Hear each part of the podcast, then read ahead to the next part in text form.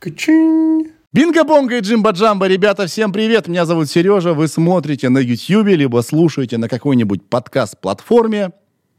Подкаст «Сережа и микрофон». Я вас поздравляю, вы делаете это либо по привычке, потому что это лучший продукт на свете, либо вы новый э, наш слушатель, зритель, и пришли сюда, потому что написано «мигрень и головная боль». И я вас понимаю, потому что мигрень и головная боль – супер важная, супер распространенная, ни хрена не лечащаяся проблема. И надо с этим что-то делать. У нас два года назад уже был подкаст про мигрень и головную боль. И я так рад, что мы сделали снова выпуск про это, потому что у нас в гостях Кирилл Владимирович Скоробогатых. Он врач-невролог, кандидат меднаук. И он совершенно по-новому нам позволил на все это взглянуть. Все очень структурированно, точно подал.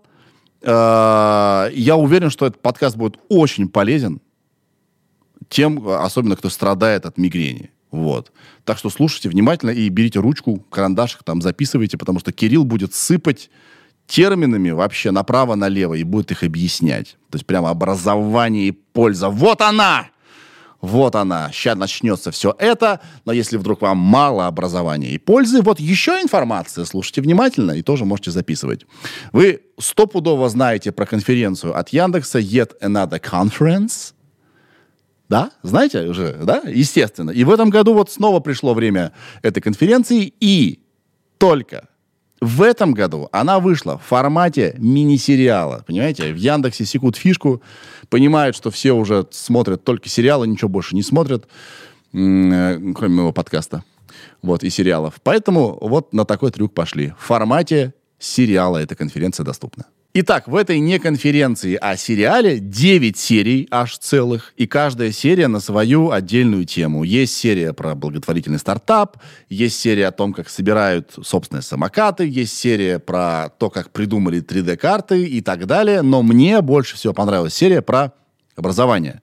Потому что у нас здесь в подкасте, когда присутствует человек от науки, мы, как правило, с моей подачи негодуем, почему устарело, на мой взгляд, да и гости со мной соглашаются, школьное образование, как его нужно менять, как все уже не подходит. И вот Яндекс меня услышали и рассказывают про собственные проекты образовательные, которые близки к реальности, к настоящему времени, которые нужны вот сейчас, в это время. У нас тут на столе есть игрушки. Это я и мой сын. Вот они что символизируют, потому что я папаша, и мой сын, так уж получилось, любит математику и начинает э, интересоваться информатикой. Вот недавно он выбрал между Xbox и считать в столбик. Считать в столбик на листочке карандашом. Сумасшедший, надо психологу показать. Нет, конечно. Так вот, и в серии я узнал, что Яндекс разрабатывает свой учебник. Это такая образовательная платформа. Главная фишка этой платформы в том, что она на основе всех технологий Яндекса может конкретному ребенку советовать, что подтянуть. Как это работает, я вообще не знаю. А, значит, специалисты Яндекса на основе машинного обучения взяли и разобрали до болтика всю образовательную программу, разбили ее на блоки навыков, и каждые эти блоки навыков разбили еще на маленькие навыки. Понимаете? И когда ребенок начинает заниматься, сразу видно, где что у него хромает. И, значит, эта платформа подкидывает, вот, вот сделай акцент на этом, а вот это ты умеешь, это не надо тебе. Вот тут вот здесь подтяни. И э, у меня здесь цифры на сорок процентов выше усвоенных навыков э, э, показывают дети, которые использовали эту систему в занятиях. Вот. Это ли не чудо? Вот, пожалуйста, бери, пользуйся. Также Яндекс разрабатывает м, учебник для учителей, чтобы они были в теме, чтобы они были клевыми учителями, понимаете? Чтобы они...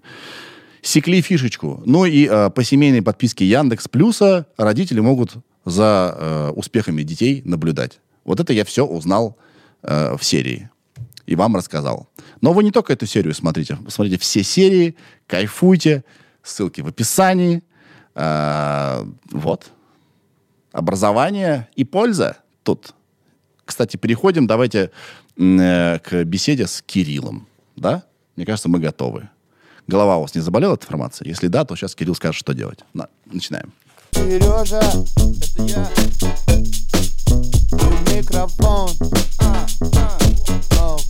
Да, можем. Кирилл Владимирович, здравствуйте. Добрый день. Я Сережа. Очень приятно. Спасибо, что пришли. Спасибо вам большое, что пригласили. Ценим ваше время. Так, головная боль, значит, мигрень. Головная боль равно мигрень? Или есть не только мигрень? Это как бы мигрень часть, один из видов головной боли. То есть головных болей очень много видов. Вот. И мигрень – это только один из них, но просто он проявляется. Мигрень проявляется головной болью как одним из симптомов, но не единственным, что важно. Mm-hmm. Вот. Поэтому, если говорить вообще о том, какой есть ландшафт, потому что в начале любой беседы про головную боль нам нужна некая сетка координат. Вообще, что происходит, как бы, какие есть головные боли, мигрень, да, какое место. Около трехсот видов головной боли, может быть, даже больше. Есть такая даже специальная классификация, называется международная классификация головных болей. Я вот. шутку придумал. Так. А, ну да. Ну, как бы... Что у людей, которые классифицировали... Классифици... Типа запорол. Фу, у людей, которые классифицировали головную боль, болела голова. Потому что триста видов. Хорошо. Не стоило, да, нужно было помолчать. Хорошо, продолжайте, пожалуйста. Я извлек урок. Я про другую шутку подумал. Ну ладно. А, окей. Ну давайте дальше тогда. Значит, да. Про то, что есть много видов головной боли, есть классификация, она очень важна на самом деле. То есть классификация помогает чему? Во-первых, поставить диагноз. Угу. Потому что есть определенные критерии, мы можем всегда посмотреть, что должно быть, чтобы поставить тот или иной тип головной боли. Во-вторых, это упорядочивает во всем мире э, диагностику для научных исследований. То есть если мы подразумеваем под словом «мигрень» здесь «мигрень», то в Австралии тоже мигрень точно такой же будет. То есть, как бы, потому что мы все опираемся на одни критерии. Угу. Это важно, как бы, да, с точки зрения там, как бы, на, набора каких-то пациентов. Но неважно. Пойдем дальше про клинику. Значит, что в этой классификации принципиальное? То, что есть головные боли, которые мы называем первичные и вторичные. Что такое вторичное? Это когда голова болит от другой болезни. Да. Например, человек ударился головой. Она болит. Да. Это головная боль от травмы.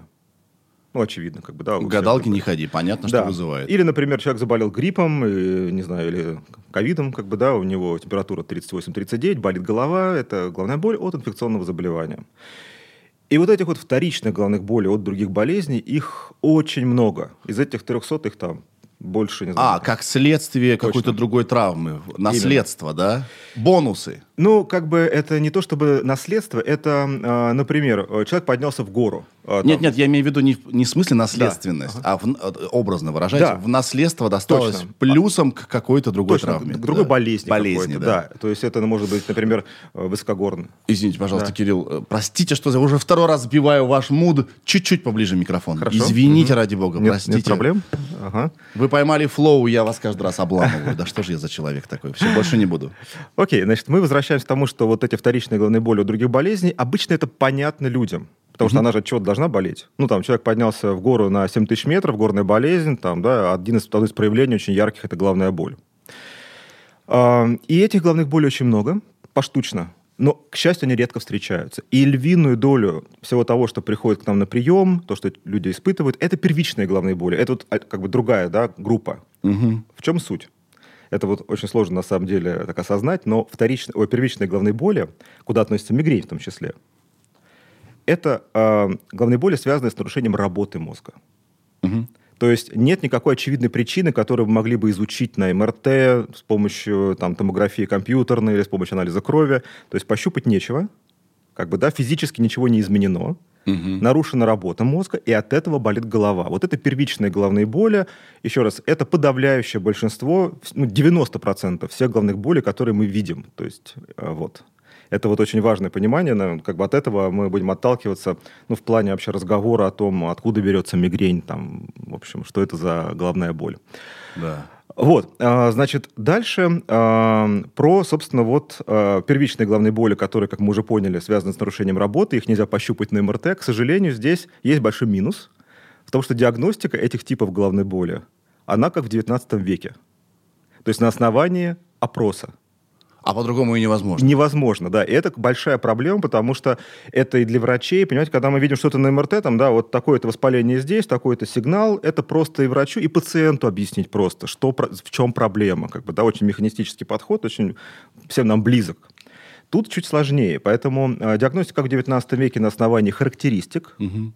И, ну вот, допустим, э, мигрень. Это как? Да, вот как, как, когда мы ставим мигрень? Когда болит в виде эпизодов. То есть то болит, то не болит. Наверное, раз в месяц, например. Когда она болит, то если не лечить эту боль, то будет болеть от примерно от четырёх часов до трёх суток. Вот такой вот эпизод боли. Угу. Дальше важно, как она будет болеть. Значит, есть четыре характеристики.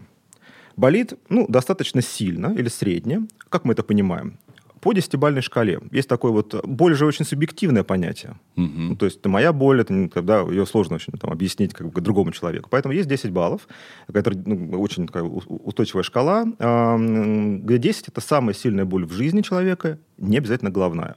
У меня зубная боль, например, десятка – это вот там для меня... Для женщин, может быть, это роды, потуги, как во время родов. Поэтому по этой шкале мы оцениваем интенсивность. Ну, и мигрень – это пять баллов и больше, скажем так. Угу. Это первая характеристика. Вторая характеристика... Нет, это уже получилось две. Не, не, первая – это интенсивность боли. То есть, ну, и регулярность. А, регулярность, точно, да. Но да. регулярность – это, как бы, да, ну, то, конечно, важно, чтобы это было повторяющиеся эпизоды, да. Но если мы говорим именно про характеристики боли а, самой по себе, то это... сильной или средней интенсивности. Вторая характеристика – пульсирующая боль. Mm. Ну, то есть она может быть монотонной, а есть такой, вот, знаете, приступообразная такая, то есть как бы она вот как пульсация отдает как бы в голову, да, что называется. Третья характеристика – это усиление при нагрузке обычной, то есть человеку не хочется двигаться. Он хочет наклонить голову, не хочет наклонить голову, хочет полежать, не подниматься на пятый этаж, как бы лучше, вот, потому что это усилит боль. И э, последняя характеристика – это односторонность. То есть, как бы, с одной стороны, справа болит больше, чем слева, или наоборот, акцент есть. Поэтому мигрень – это искаженная французская гемикрания, то есть э, пол головы болит. То есть вот это геми, половина, крания – это череп, то есть болит пол головы. Угу. Получается, есть четыре характеристики, и из них нужны две. Вот это очень важный момент, потому что не обязательно должна быть пол головы, потому что может быть сильно, с двух сторон, но пульсировать. То есть любой, любой набор из этих четырех может быть пунктов. Понимаю. И важно, чтобы был один из сопутствующих симптомов. То есть либо тошнота, ощущение тошноты на фоне боли, мутит, как будто бы укачало. Да. Или ощущение того, что светозвук мешает. То есть вот в этом помещении пациенту с мигренью было бы комфортно, потому что задернуты шторы, нет ярких источников света, не очень шумно. Э, вот. Ну, например, в офисе, в open space было бы неприятно, потому что яркий свет, кругом телефоны, как бы, то есть это называется еще фонофотофобия, то есть дискомфорт от света или звука, но лучше использовать а, такой вот термин, как повышение чувствительности. Да. Ну, собственно, вот это характеристики мигрени. То есть, если мы видим такого пациента на приеме, то это, как бы, можем поставить диагноз мигрень, если у нас нет других э, симптомов. То есть, важно, мигрень – это диагноз. Это, это диагноз. Не общая классификация любой головной боли. Нет. О, брат, там, братец, у тебя мигрень. А уж какая головная боль там? Нет, это прям вот болезнь. Да, это прям болезнь. Причем внутри мигрени есть еще разные типы. Но это прям очевидная болезнь головного мозга. Причем это не сосудов, как считалось раньше. Это проблема с головным мозгом. И... Э, есть другие ее родственники, скажем, да, мигрени, то есть другие головные боли из этой же, вот помните, первичные головных боли связаны с нарушением работы мозга, которые по-другому проявляются совершенно. Совершенно по-другому. Есть, например, тип головной боли первичный, который это самая сильная боль, э, известная человеку в принципе. То есть сильнее, чем почечная колика. Боль называется кластерная. Вот, примерно, кластерная головная боль. В чем ее суть, особенность? Она очень интересная. Во-первых, мужчины чаще страдают, в отличие от мигрени, которые женщины чаще страдают.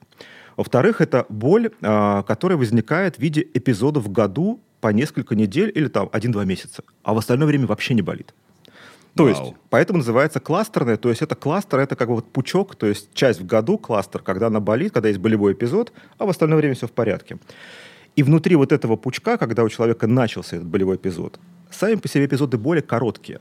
По примерно где-то ну, там, от тридцати-сорока минут до полутора часов. И полностью проходят сами. То есть заболела очень сильно, заболела. Потом полностью прошло через полтора часа, даже без лечения. Может быть, еще один эпизод в течение дня такой же. Но боль настолько сильная, что это приводит ну, как бы к драматичным последствиям, включая э, суициды. Ёлки-палки. Да, до такой степени. Как бы. Она в области глаза, выкручивающая. Э, причем у человека есть еще проявления другие. То есть слезится глаз, э, он краснеет, опускается веко. То есть, еще раз, это все эпизодами. То есть вот полтора часа, например. Человек ажитирован, этот термин подразумевает, что он э, беспокоен. Mm-hmm. То есть он не лежит, как при мигрени, что не трогайте меня, дайте вот сейчас таблетка подействует, я потом встану, пойду, все сделаю. Он, он мечется по комнате. Движухе, он мечется, да. да, он как бы не может с этим... И опять же, э, вот приходит такой человек к окулисту, да, вне вот этого как бы яркого эпизода, окулист смотрит, все в порядке. Ну, как бы, ты говоришь, там, боль за глазом, да, пациент говорит, а окулист смотрит, там, все окей. МРТ сделали головы, да, казалось бы, ну там, если такая боль, наверняка что-то должно быть. Идеально все, то есть нет никаких проблем. То есть еще раз, это следствие нарушения работы мозга. Как, О, да. То есть функционально что-то не так. Да, функционально именно. Не структура, а функция страдает. А что болит-то? Ведь в мозг, мозгу, и вам часто этот вопрос задают, а мне да. хочется об этом поговорить. В мозге, да, в мозга, там, там есть нервное окончание? Что, что болит? Почему? Да. Вот это как раз вопрос, действительно тоже важно обсудить его в разрезе той классификации, помните, про которую мы говорили. Угу. То есть что может болеть в области головы? Есть очень много источников боли. То есть как бы у нас болевые рецепторы есть в коже, в глазах, в ушах, в мышцах, в черепе. Там везде есть болевые рецепторы, поэтому если эти структуры будут как-то повреждены, травмой, например, или воспалением, ну, у человека возникнет синусит, воспаление, гайморит, как бы, да, болит голова, потому что там есть чему болеть. Болит нос. Ну, как бы, да, скажем так, голова, да, ну, считается, что головные боли – это все, что выше, как бы, да, вот бровей, есть лицевые боли, ну, окей, как бы, да, да, лицевая боль возникает. Если фронтит, то будет в области лба. То есть там есть источники боли, болевые рецепторы, и это может вызвать вторичную вот эту боль головную, любую по классификации, там, да, от травмы, от инфекции, там, от отита, от э, чего-то еще. Эм, но э, если мы говорим про первичные головные боли, то как бы ничего не повреждено, как бы, да, то есть все идеально должно быть, как бы нет проблем. Тут механизм другой. Боль рождается в головном мозге, и как это происходит? Значит, как, то, до чего до сих, докопались ученые, да, вот на сегодняшний момент, если мы говорим про мигрень. Значит, у нас... Э, Вся боль в области головы обеспечивается тройничным нервом. Слышали, наверняка, про такой как бы, термин, тройничный нерв. Это такой нерв, который вот, как, бы, как вот корень у дерева он распространяется в области лица, как бы, как бы внутрь черепа тоже заходит. И куда По-моему, быть... когда, когда у человека падает пол лица, это как раз... Э... Это соседний нерв, лицевой. А, лицевой. Да, нерв. Лицевой, он двигательный, поэтому человек не может, когда он проблемы с этим нервом, там, глаз закрыть или щеку надуть, это лицевой нерв, он двигательный, он двигает мышцы. Так. А тройничный он чувствительный. То есть mm-hmm. он обеспечивает именно чувствительность в области вот, как бы, да, головы, лица. И э, этот нерв, он как корень у дерева, все его волокна собираются... Кстати, стоматологи, они же сверлят зубы, там больно, если не анестезию не сделать. Тоже mm-hmm. про тройничный нерв, они же его вот замораживают. Как бы, да? Поэтому вот этот тройничный нерв, он как корень у дерева собирается в одну точку в головном мозге. Эта точка называется ядро тройничного нерва. То есть вся боль, любая головная боль, проходит через эту точку. Либо нам сверлит зуб, либо там ударили по голове. Нам больно просто потому, что сигнал дошел до этой зоны. Это как э, автомат э, у нас электрический, да, есть в квартирах, в доме. То есть э, из всего дома есть вводной какой-то там выключатель, и вот это ядро тройничного нерва. И у людей с мигренью или с кластерной головной болью в этой зоне возникает активность. Сама по себе, электрическая активность. То есть мы можем потом дальше обсудить, почему она там возникла. Ну, как бы она воз... И если она там есть... Так или иначе, человек чувствует боль. То есть его никто не бьет, не бьет по голове, не а, там, сверлит, нет воспаления. Но так как эта зона активировалась, ядро тройничного нерва, человек испытывает эпизод боли. Почему она активировалась? Есть разные... Если мы про мигрень говорим, и про мигрень мы в основном будем говорить, я потом объясню, почему, а, то есть толчковые, триггерные такие вот провокаторы мигрени, да, какие-то факторы. Какие? Ну, самые частые – это, например, алкоголь. Там, у людей, если он страдает мигренью человек, то полбокала игристого может вызвать тяжелейший приступ мигрени. Это не токсическое действие алкоголя. Просто его головной мозг, эта зона, она среагировала. Угу. Или это может быть, например, голод. Человек не поел, не позавтракал, это был триггером. Или не выспался. Избыточный сон в выходные дни, поспал лишнего там, до одиннадцати часов. Есть такая мигрень выходного дня, когда каждый день человек встает на работу в шесть утра, в выходной поспал до одиннадцати, и это пусковой как бы, да, такой триггерный фактор. Начало менструального цикла у женщин. Очень мощный фактор а, провокации мигрени. Поэтому женщины, в принципе, страдают чаще мигрени именно из-за того, что у них есть колебания женских гормонов. Вот эти вот ежемесячные, как бы то мало, то много, то мало, то много. Мозг реагирует. Ну и важный вопрос, который задают как бы, да, пациенты. Ну окей, как бы, там, вот у меня эти, там, мозг как бы, да, вот, э, так реагирует, это зона нерва, провокаторы, хорошо. А почему? Ага. Почему это все так? Вот у меня вопрос. Это баг или фича? Это как бы скорее, конечно, баг. Вот. Э, фичи бы это вряд ли кто-то назвал с пациентов с мигренью, но в нет, целом... Нет, ну, может быть, дает... поскольку, поскольку у нас там нет никаких нервных окончаний, возможно, это способ коммуникации организма с сознанием Ну, вот прям пока не выяснили, как бы, да, какой бонус от этого, как бы, в принципе, может быть, но э, баг этот, как бы, заключен в том, что вообще вот э, это строение мозга, которое, э, ну, мозг устроен так, что могут быть эти эпизоды, и может, это, как бы, реагировать он на какие-то провокаторы такой болью, это определено генетически, как цвет глаз. То есть, что могут быть эпизоды мигрени. Они могут начаться, э, скажем, там, в подростковом возрасте. Это очень часто свойственно там, девушкам, когда начинается цикл, вот, появляется мощный провокатор в виде ежемесячных колебаний гормонов. А у кого-то это может быть после значимого стресса. У кого-то вообще там всю жизнь нет мигрени, потом бах, она началась в тридцать лет. Там, да, и пошло регулярно. Как бы. То есть, вот то, что такой э, провокатор дебюта впервые в жизни мигрени, пока тоже не очень понятно, откуда он берется. Но это генетическая история. Но набор генов или там, конкретный ген обычной мигрени мы найти не можем. То есть ученые не могут найти, чтобы пойти сдать там, не знаю, в лабораторию и сказать, там, окей, у вас там такой набор, как бы, значит, у вас точно мигрень. Но поскольку, поскольку нерв – это тоже ткань, скорее всего, просто, ну, как кожа, да? Кожа у кого-то может быть э, свежей там, до пятидесяти, у кого-то уже двадцать пять морщины. Также и с, с этим нервом, наверное, А-а-а. просто... просто изнашивается старичок? Нет, тут как бы скорее вопрос не об износе, потому что, например, мигрень там, в возрасте после пятидесяти-шестидесяти лет, она утихает, наоборот. То есть она меньше, реже становится. Это тоже поразительно. Это вот самые молодые люди, как бы, да, такие самые трудоспособные, страдают. Потому что есть еще другие зоны мозга, которые в целом, а, это только, знаете, как это верхушка айсберга, вот что ты рассказал, на самом деле. То есть есть как бы еще гораздо более глубокие... Извините, пожалуйста. Да. Валь. Оп. Валь. Как интересно. Валя подвинул нашего гостя просто да. целиком, чтобы я ел микрофон. Да, окей. Извините. Да.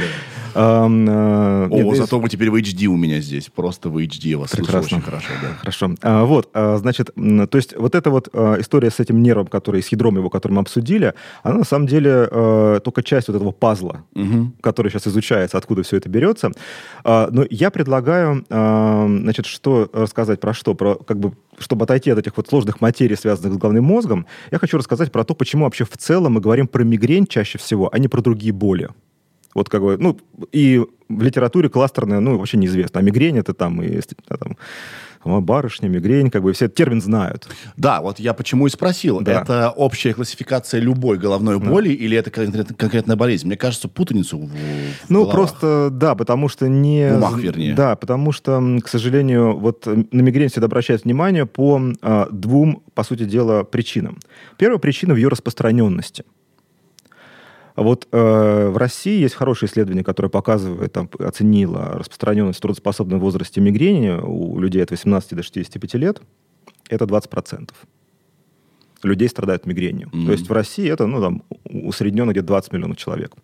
На самом деле процент, скорее всего, еще выше. Вот э, я очень люблю на наших э, мероприятиях с неврологами, обучающих там, конференции или какие-то школы, э, задавать один простой вопрос – в аудиторию неврологическую, бывали ли у вас в жизни приступы мигрени, да или нет? И вот из ряда, из, вообще, из мероприятия в мероприятие процент примерно одинаковый. пятьдесят на пятьдесят. Половина отвечает, что да, были, половина отвечает, что нет. Иногда mm-hmm. это бывает даже две трети, как бы, что были.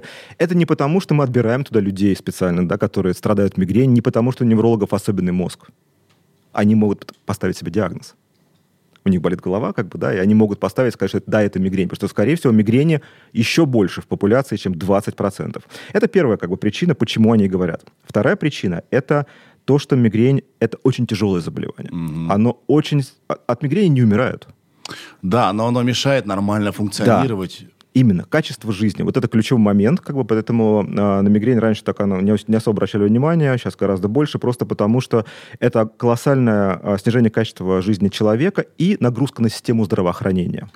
И есть такой, значит, э, рейтинг Всемирной организации здравоохранения, которая там раз в несколько лет считает э, количество дней, лет точнее уже, да, количество лет, прожитых с нетрудоспособностью угу. по причине разных болезней. Угу. И мигрень, как думаете, на каком месте? Ну, там в лидерах хит-парад, наверное. На втором. На втором, да. А что на первом? Боль в спине. Бо... А. Идея этого, как бы, рейтинга, который очень отражает то, что, в принципе, происходит в жизни, то, что, например, инсульты, инфаркты, да, это важные болезни, как бы, которые могут привести к смертности, но это обычно возникает в пожилом возрасте. И количество э, дней, месяцев, лет, которые человек проживает нетрудоспособным, оно не очень большое. По сравнению с мигренью, когда, например, возьмем, например, женщину пятьдесят, там, пятьдесят пять лет. У нее заболела голова, мигрень началась, первые приступы в четырнадцать-пятнадцать лет. Ау. Ну, допустим, как бы, да. Вот она сорок лет, страдает мигренью. Типичная ситуация. Допустим, у нее мигрень раз в неделю. Это примерно возникает где-то у двадцать пять процентов пациентов с мигренью, то есть нередкая ситуация. Если мы посчитаем один день в неделю на протяжении сорока лет, получится пять с половиной лет в приступе. Причем во время приступа человек нетрудоспособен. Да. Ему нужно лежать, его может рвать, он не может там пойти с детьми поиграть, не может пойти на мероприятия. Мигрень в целом, как бы даже можно назвать, я такой термин люблю, персональный террорист. Она все время держит человека в страхе, что он не может пойти на мероприятие, потому что он пойдет в театр, а там бах, приступ, и он от этого света, звука всего, как бы да, он не может провести его нормально. Да, и постольку, поскольку, блин, мы же живем в обществе, мы живем с людьми, которые могут иногда драматизировать, иногда... Ну, это же невозможно увидеть. Конечно. Как вы говорили, невозможно когда руки почувствовать. Нет, то... это одно дело. Да, невозможно... Ну, даже вот боль в спине, ее видно. Симулировать это нужно очень... Да. Быть талантливым, да, все равно видно. Там, да, да, ладно, перестань. А, и тут, да, мы же живем в обществе, и люди могут, ну, как бы, недооценивать твою боль. Да ладно, ну, слушай, ну... Обесценивать. Голова... Обесценивать. Да, это... Голова болит, ты что? Выпей таблетку и как бы... Все, да. Мне завтра нужно, чтобы ты сделал работу. Да. Давай, ничего не знаю. Да. Да, и как бы у людей действительно может быть опыт, скажем, обычной головной боли, скажем, есть там другой тип головной боли напряжения, тоже родственник мигрени, но легкая, неинтенсивная, без тошноты, без там сопутствующих симптомов. Вот есть такой термин, головная боль напряжения. Ее как описать можно? Человек сидел, там, не знаю, на работе за компьютером там, весь день, неудобная поза, там, сложный отчет, да, болит, болит, там, два балла из десяти, как бы. Пошел до метро, прогулялся, голова прошла, да, головная боль. Это болело, да? Диагноз, скорее всего, будет головная боль напряжения. И вот этот человек, если говорит человеку с мигренью, да, выпей таблетку, и все пройдет, и все будет окей, они не понимают друг друга, потому что настолько... Ну, человек в приступе мигрени, он думать не может, еще что важно. Mm-hmm. Это, кстати, еще очень важный момент, что э, есть такие термины э, абсентеизм и презентеизм. Я Можно же... догадаться. Абсентеизм Я... — это... Отсутствие. Точно. Отсутствие на работе. Ага. Абсентеизм. Презентеизм — это когда... Присутствие. Да, но больным. То есть он дошел человеку, он этой карточкой кликнул на входе, как бы, да, то есть все, он на работе, как бы, но он больной. То есть это может быть по разным причинам, но если человек пришел, допустим, да, дошел до, до работы с мигренью, и она у него как бы, э, он не может думать, он не может выполнять работу. Телом он себе, на работе, да, а толку от него никакого. Точно. Э, вот, телом я в Швейцарии, а как бы, душой с вами, как бы, да, Владимир Ильич. Ну вот точно он телом на работе, как бы, но не может работать. Если мы... Э, тут как бы экономическая составляющая включается, что если, допустим, человек, э, допустим, там, не знаю, программист, и как бы зарплата его зависит не только от кода, а от количества там дней. Ну, то есть как бы он, допустим, получает зарплату, вот двадцать рабочих дней, и из них половину, например, он в приступе. Он не работает. Mm-hmm. Поэтому э, экономические потери вот от этого, э, они колоссальны. А презентеизм, кстати, соотношение с отсутствием на работе по причине болезни один к шестнадцати. Проводили исследования как раз по поводу головной боли. На одного не пришедшего на работу по головной боли шестнадцать тех, кто до, дошел, до мужественно, да, мужественно дошел, как бы, но они как бы в приступе и нетрудоспособны. Уф. Поэтому от мигрени там какие-то колоссальные цифры потерь, там сто одиннадцать миллиардов евро ежегодно. В России, по-моему, на две тысячи тринадцатый год было двадцать четыре миллиарда долларов. Это в основном не затраты на таблетки, а именно вот эти вот потерянные как бы экономические... Пустые а, часы. Пустые часы, там, плюс как бы еще там потерянная карьера людей, которые не могут там, да, перейти на другую должность, просто потому что не понимают, что там вообще будет просто, ну, совсем не смогут работать, там больше нагрузки, больше приступов. Хорошо. А, сейчас я со стороны работодателя смотрю. Получается, мы, ага, мы даем такую неви- невидимую извинялку такую. У меня мигрень. Вообще, прости, даже сейчас не могу думать. Завтра. А, тоже пугающее как бы, оружие мы вкладываем в руки недобросовестных, все, вы, вы все добросовестные, недобросовестных работников. Не проверишь же? Не Или проверишь? Есть какой-то тест, который точно может определить, э, человек сейчас э, придумывает или у него реально приступ? Нет. Как в девятнадцатом веке все, да, то есть я напомню, что как бы диагностика мигрени исключительно по жалобам, то есть если человек говорит, да, болит сильно, его тошнит, э, мне свет мешает, как бы, да, это мигрень. И интересно по поводу действительно вот этого истории с работодателями, только двадцать процентов работодателей, э, есть исследования, считают мигрень уважительным поводом отсутствия на работе. Причем если человек скажет, знаете, у меня что-то насморк, горло болит, сиди дома, как бы, да, поправишься, придешь. Mm-hmm. Вот. А интересные моменты по поводу... Вообще мы общались с, с разными работодателями, как бы, то есть, ну, вот в разрезе вот этой проблемы, да, что хотят они того или нет, двадцать процентов их сотрудников страдают. Помните статистику, да? Как бы, ну... Как ни крути. То есть процентов двадцать у них будет людей с мигрением. И оказалось, что люди, например, уходят на парковку, если у них машина есть, чтобы переждать приступ мигрени. Посидеть там, да? Посидеть в тишине, да. Еще раз, еще. Open space, шум, звуки, все это для человека с мигрением просто ад, как бы. То есть у него просто взрывается голова от этого всего. И уходит. Если машины нет, то непонятно. Мы вот как бы очень, скажем, чтобы вот продвигали такую идею темных комнат, как бы. Если крупная компания или как бы... То есть просто два квадратных метра, кушетка, как бы там. Лежать. Ну, таблетка там действует там полчаса, там подействует, станет человек там трудоспособен, ну, там, как бы он отблагодарит работодателя за возможность такую. Как бы, Я да. вообще настаиваю на том, чтобы везде, в любом публичном месте была возможность уединиться. Кстати, насчет рабочего места. Ну, уединиться, переждать, просто посидеть не в шумном месте. Я считаю, что должны быть легализованы дневные сны. Хорошая идея, да. Нэп, да, вот пятнадцать минут. Пауэрнэп, да. Ты пошел, полежал, поспал, и ты заряжен. Жрать, правда, хочется после дневного сна. Но дневной сон тоже важно. В целом, да, для многих людей, опять же, все люди разные, как жаворонки, совы, но я думаю, что есть те, которым такой, цикл такой, что вот хочется поспать днем, это повышает трудоспособность. Это повышает да. продуктивность точно. Да. Так, вернемся к главным болям. Так, значит, такой невидимый, невидимый враг. Да, невидимый враг. И самое интересное, что ну, люди очень часто игнорируют а, то, что в целом с этим можно что-то сделать. А делать-то что? Вот Мы хорошо. страна самолечения, кстати. Абсолютно, говоря. как бы, да. Страна таблеток, страна вообще, у, все, у нас у всех какого-то гигантского у меня размера, я сам даже не понял, как это случилось. Аптечка, у меня просто два ящика завалено какими-то таблетками, при том, что я не то чтобы фанат самолечения. А, естественно, мы любим лечиться сами. Мы все любим... разбираются в футболе и в медицине, конечно. Да, да. Все вот эти, все вот, э, все, возможно, капли, таблеточки, все, мы все сечем. Спросил у друга, он тебе вылил, mm-hmm. вот это все, да. Э, что можно сделать самому? А, самому можно э, лечить головную боль. В целом, я всегда как бы на этот вопрос отвечаю так. Ну, нужно делать, знать свой диагноз. Mm. То есть, когда голова, голова болит, это ненормально, потому что э, ну, до сих пор, как бы, значит, в целом, это, конечно, логика в этом, наверное, какая-то есть, э, такая житейская. То есть, у человека болит голова. Он видит, что такая же ситуация была, не знаю, там, у мамы, у соседки там, на лестничной площадке, у коллеги на работе. То есть, такая общая проблема. Как бы, голова болит, все там с таблеточками какими-то там в сумках. То есть, э, ничего с этим не сделаешь, это как бы обычная история. Как бы, на самом деле, конечно, это какой-то диагноз, если она болит. То есть, так или иначе, это ненормально. Поэтому, в первую очередь, нужно э, знать свой диагноз.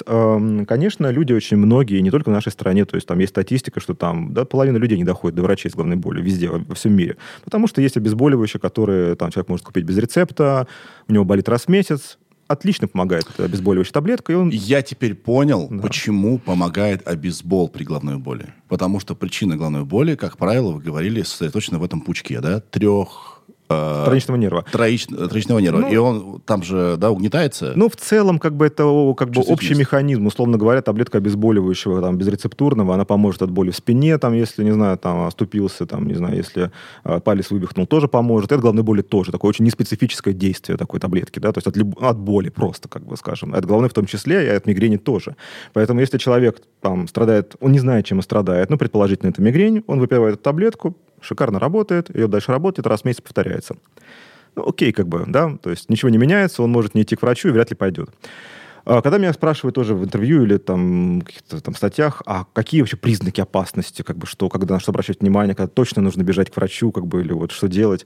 Тут, конечно, есть так называемые красные флажки, ну, называются, да, такой термин в медицине. И для головной боли они тоже есть, если для боли в спине, но для головной боли это какие? Опять же, они скорее для врачей, но пациенты тоже их могут так условно использовать. Если головные боли, например, возникли впервые после шестидесяти пяти лет, то есть никогда в жизни не болела, мы понимаем, что мигрень, это, скорее всего, заболевание, начинающееся в молодом возрасте, то если поздно, то... Надо задуматься. Дальше. Если э, у человека поменялась головная боль по характеру, вот всю жизнь болела раз в неделю, там, не знаю, вот там вся голова. Слева. Или слева, да, потом mm-hmm. началось болеть ровно справа, за глазом он краснеет, слезится, болит сильно. То есть, ну, вот что-то такое по-другому совсем. Тоже красный флажок. Если головная боль и одновременно лихорадка. Ну, очевидно, тоже, скорее всего, что-то не так. Нужно. Вы имеете в виду температуру? Да, температура или сыпь на теле. Мы называем это системными симптомами, то есть какие-то общие такие, да, проявления в организме, которые там вот системные. То есть это повышение температуры тела, лихорадка, какие-то боли в разных частях тела и, главное, боль тоже. Да. А если это одновременно? Дальше, если это громоподобная боль, что это такое? Это когда интенсивность боли, головной, нарастает до десяти баллов буквально за несколько секунд, ну, до двух минут. То есть внезапно, очень сильно, максимально сильно в жизни. Это обычно какая-то сосудистая катастрофа внутри черепа, внутри черепа то есть там кровоизлияние там, mm-hmm. и, и так далее. А, ну, и еще один как бы такой... красный флажок, когда врач на приеме смотрит молоточком, когда коленком бьют, да, невролог. Вот. Ну, и тоже может что-то найти. Так вот, а, вот эти красные флажки – это повод поискать вторичные головные боли. То есть те самые, которые связаны с другими болезнями. Угу. А, реальность такова, что вот эти красные флажки встречаются на приеме суперредко. Может быть, у одного, вот на нашем приеме, у одного из ста, ну, не одного, а пяти из ста пациентов. Может быть, в скоропомощной больнице, там, институт Склифосовского, куда привозят таких острых пациентов, там будет больше процент этих симптомов, но это я к тому, что э, очень небольшому проценту пациентов мы у них запо- можем заподозрить вторичные боли. И именно поэтому э, необходимость обследований при головной боли, очень, они редко требуются. Да. То есть МРТ, казалось бы, да, там, голова болит, обязательно сделаем МРТ. Ну, как Ос... будто бы логично. Да, но на самом деле нет. То есть по всем как бы, протоколам, правилам, то есть мы делаем МРТ, если мы можем что-то заподозрить. Потому что любое исследование, оно нужно, ну, как бы, знаете, как не просто посмотреть, давай посмотрим, что там, как бы, да, а должна быть идея какая-то в том, чтобы, там, вот, э, для чего мы это делаем. Тогда ваши слова про то, что нужно, я начал с чего? Что делать? Вы, вы сказали знать свой диагноз. Да. Ну, а как его узнать, раз нельзя Именно? исследовать? Не нужно. То есть врач на приеме ставит, допустим, диагноз мигрени, не назначая обследование. То есть еще цепочка и логика диагностики, она следующая. То есть приходит ко мне пациент, я вижу, что у него нет красных флажков. То есть mm-hmm. вот тех самых, которые говорили бы о возможности, вероятности вторичной боли. Эта ситуация там в девяносто процентов на приеме. Дальше мы обсуждаем с пациентом его характеристики головной боли, как она у него болит, когда, как, чем он там лечится и так далее. И дальше от этого, да, на основании опроса мы получаем диагноз, ну, скорее всего, мигрени там, или других ее родственников, вот этих первичных головных болей на основании опроса. That's it. Как больше ничего нам не нужно делать. Mm-hmm. То есть, поэтому э, дополнительные исследования, которые, к сожалению, очень активно, знаете, у нас там в каждом квартале есть МРТ. То есть, как бы, если вот погуглить, как бы, да, в Москве, и человек сам обычно даже приходит, там, делает МРТ, и ему еще напишут там какой-нибудь ужас-ужас-ужас, потому что рентгенологи, которые описывают, как бы, в целом, они обычно не пишут норма, они просто описывают, что вижу, то поют. Это, ну, как бы, это для врача правильно, когда они, врач... они же врачу пишут заключение, не пациенту. А, как бы, да, человек обычно без медицинского образования начитается, там, у него усиливается тревога, он начинает искать другие, делать обследования. Вот начинаются каскады обследований, да, вот, беспол... ну, как бы, они не нужны были в целом, которые э, могут быть все более э, инвазивными, то есть инвазивным это значит что-то более повреждающим, как бы, да, и в итоге даже нанести вред. Это к тому, что почему э, не нужно делать лишних обследований.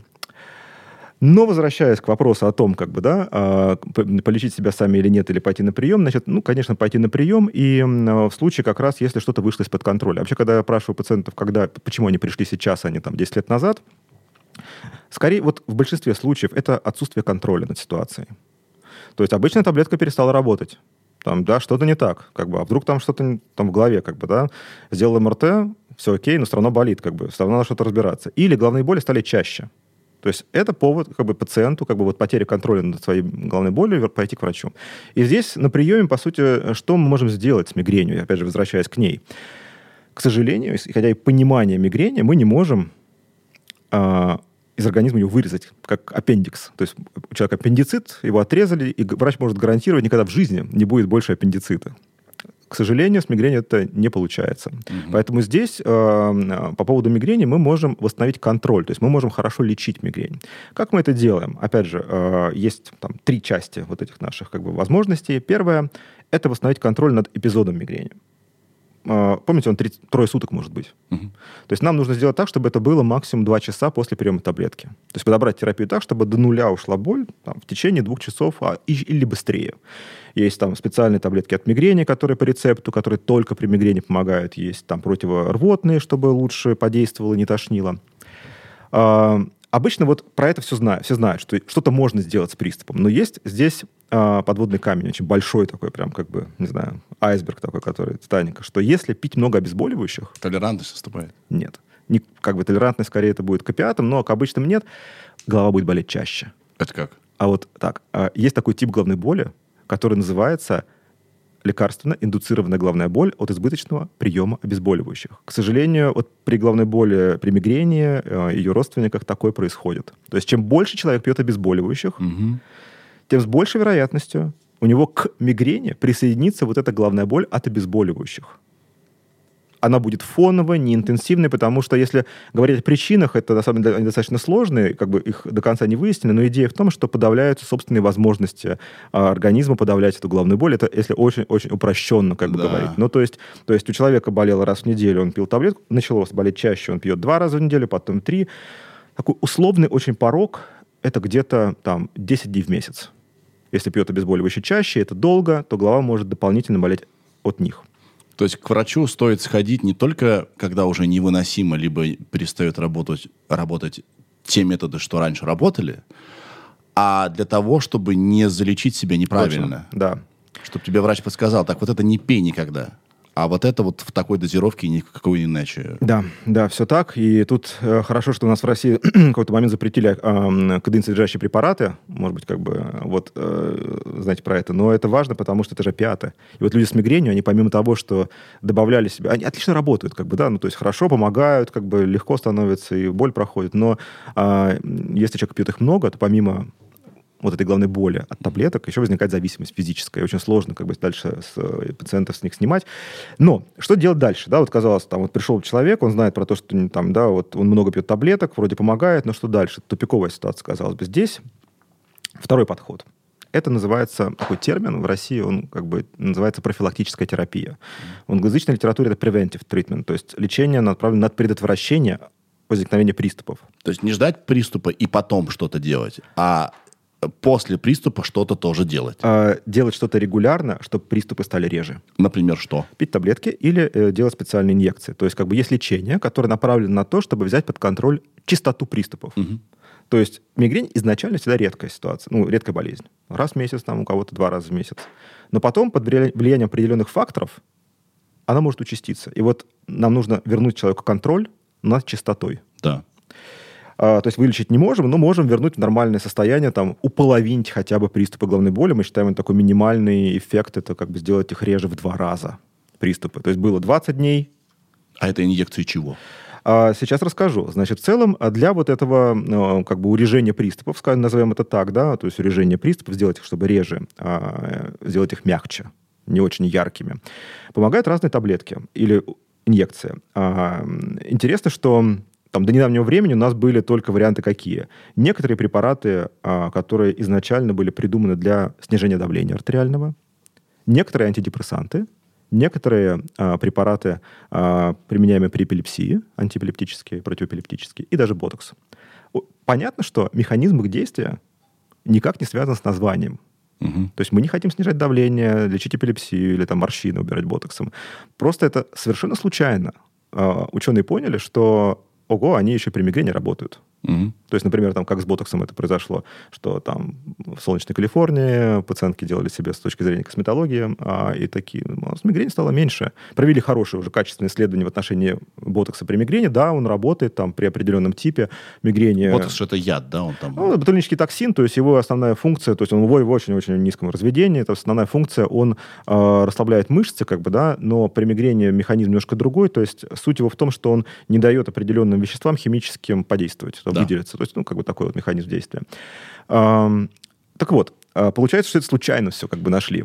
Эм, но эм, наука не стоит на месте. И вот за последние лет там пятнадцать-двадцать стало понятно, что при мигрени, эм, оказывается, есть подозреваемый в головном мозге. Подозреваемый. Подозреваемый, да. Есть подозреваемый, назовем его так, специальный белок или пептид, который имеет сложное название кальцитонин-ген-родственный пептид. Или аббревиатура есть такая, си джи ар пи. А, главное, что, что оказалось, что у людей с мигренью, не у всех, но где-то у двух третей, он как ручка громкости. Чем его больше, тем, тем больше боли. Приступы. И чаще, и тяжелее. Как ага. бы, чем его меньше. И он выделяется как раз в этой системе тройничного нерва, про которую мы говорили. То есть вот в этом нерве, который обеспечивает боль в голове. И придумали препараты, которые а, уже как бы, да, вот, то есть мы по правильному пути пошли. Не случайно оказалось, что работает, а выяснить сначала, в чем проблема, потом придумали, как эту проблему решить. И придумали препараты, которые его выключают, причем надолго, не видеоколов, инъекций. Раз в месяц нужно делать инъекцию, и ну, это помогает где-то примерно двум третьим пациентов, как вот, ну, и процент, у кого этот, собственно, пептид активен, как бы, да, и определяет мигрень. Есть такие четыре препарата, в России только два. Но главное, что, опять же, спрашивают, а что, всю жизнь теперь как бы лечить таблетки, пить антидепрессанты или вот эти уколы? На самом деле нет. То есть мы находим то лечение, которое пациенту ну, позволяет взять под контроль частоту. Угу. И обычно это лечение уже может быть эффективно через месяц. Мы оставляем на год обычно. Да. Потом мы все это отменяем, но мигрень-то из организма никуда не делась. Да. И дальше эта задача в целом уже и пациента. Контролировать то, что может опять привести к учащению.